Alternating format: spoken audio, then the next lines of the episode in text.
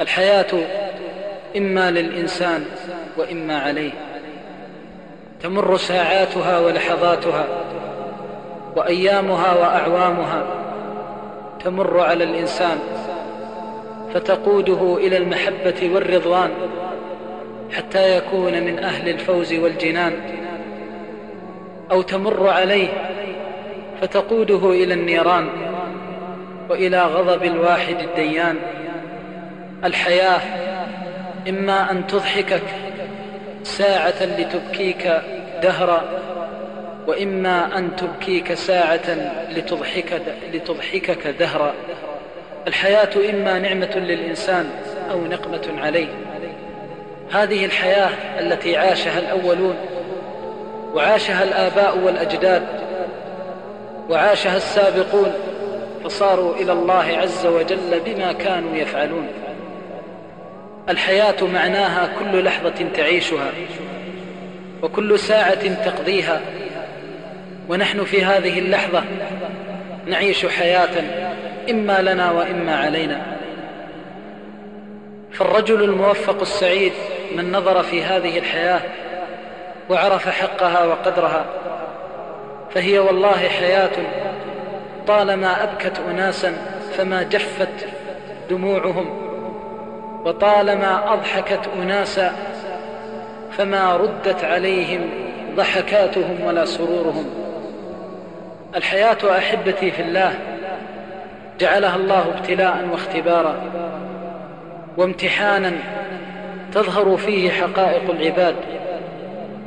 ففائز برحمة الله سعيد ومحروم من رضوان الله شقي طريد.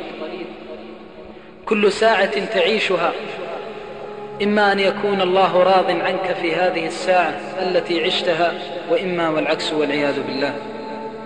فإما أن تقربك من الله وإما أن تبعدك من الله. وقد تعيش لحظة واحدة من لحظات حب الله وطاعة الله تغفر بها سيئات الحياة وتغفر بها ذنوب العمر.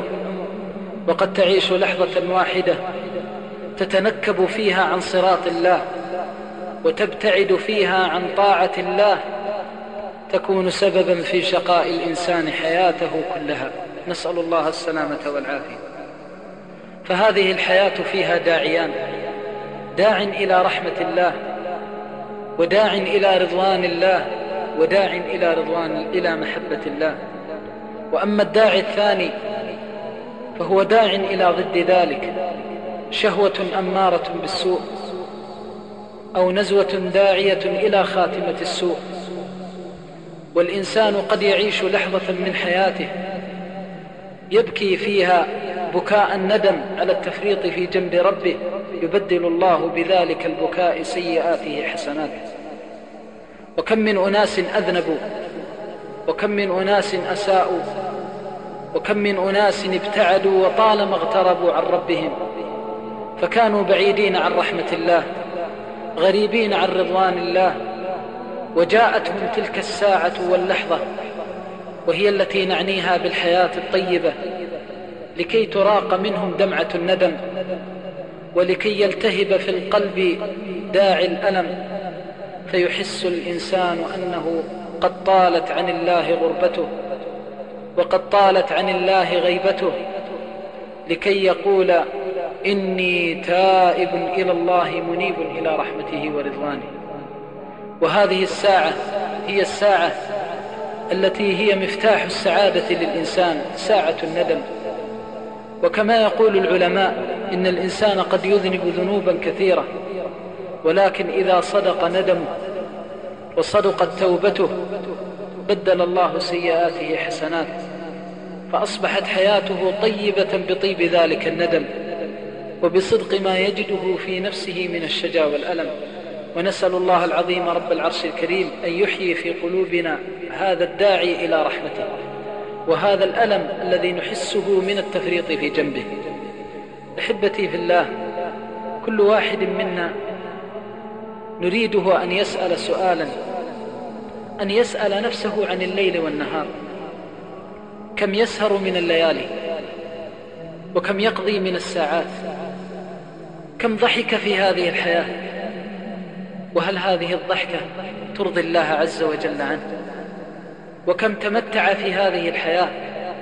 وهل هذه المتعة ترضي الله عز وجل عنه؟ وكم سهر؟ وهل هذا السهر يرضي الله عنه؟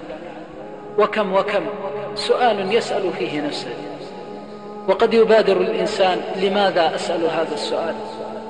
نعم تسأل هذا السؤال لأنه ما من طرفة عين ولا لحظة تعيشها إلا وأنت تتقلب في نعمة الله. فمن الحياء مع الله والخجل مع الله أن يستشعر الإنسان عظيم نعمة الله عليه. من الحياء والخجل أن نحس أننا نطعم طعام الله وأننا نستقي من, من شراب خلقه الله وأننا نستظل بسقفه وأننا نمشي على فراشه وأننا نتقلب في رحمته فما الذي نقدمه في جنبه يسأل الإنسان نفسه. يقول الأطباء إن في قلب الإنسان مادة لو زادت واحد في المئة أو نقصت واحد في المئة مات في لحظته. فأي لطف وأي رحمة وأي عطف وأي حنان من الله يتقلب فيه الإنسان؟ يسأل الإنسان نفسه عن رحمة الله فقط. إذا أصبح الإنسان وسمعه معه وبصره معه وقوته معه فمن الذي حفظ له سمعه؟ ومن الذي حفظ له بصره؟ ومن الذي حفظ له عقله؟ ومن الذي حفظ له روحه؟ يسأل نفسه من الذي حفظ هذه الأشياء؟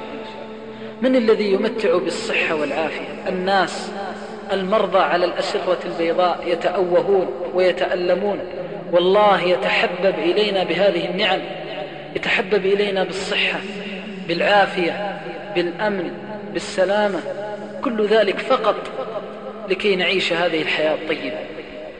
فالله تعالى يريد من عبده أمرين الأمر الأول فعل فرائضه والأمر الثاني ترك نواهيه وزواجره. ومن قال إن القرب من الله عز وجل إن القرب من الله عز وجل فيه الحياة الأليمة أو فيه الضيق فقد أخطأ الظن بالله. والله إذا ما طابت الحياة بالقرب من الله فلن تطيب بشيء سواه. وإذا ما طابت بفعل فرائض الله وترك محارم الله فوالله لا تطيب بشيء سواه. ويجرب الإنسان متع الحياة كلها فإنه والله لن يجد أطيب من متعة العبودية لله بفعل فرائض الله وترك محارم الله. أنت مأمور بأمرين إما أن يأتيك الأمر افعل أو لا تفعل.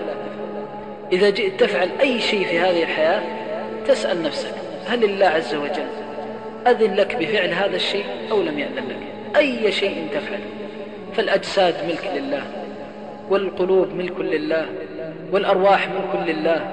فينبغي للإنسان إذا أراد أن يتقدم أو يتأخر يسأل نفسه هل الله راض عنه؟ إذا تقدم فليتقدم. أو الله غير راضي عنه فليتأخر. فوالله ما تأخر إنسان ولا تقدم وهو يرجو رحمة الله إلا أسعده.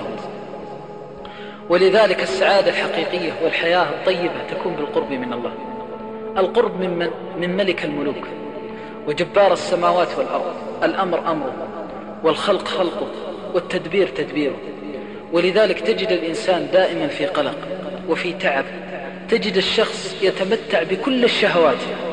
ولكن والله تجد ألذ الناس بالشهوات أكثرهم آلاما نفسيا وأكثرهم قلقا نفسيا وأكثرهم ضجرا بالحياة واذهب وابحث عن أغنى الناس تجده أتعب الناس في الحياة لماذا؟ لأن الله جعل راحة الأرواح في القرب منه وجعل لذة الحياة في القرب منه وجعل أنس الحياة في الأنس به سبحانه وتعالى والصلاة الواحدة يفعلها الإنسان من فرائض الله بمجرد ما ينتهي من ركوعه وسجوده وعبوديته لربه بمجرد ما يخرج من مسجده يحس براحة نفسية والله لو بذل لها أموال الدنيا ما استطاع إليها سبيل.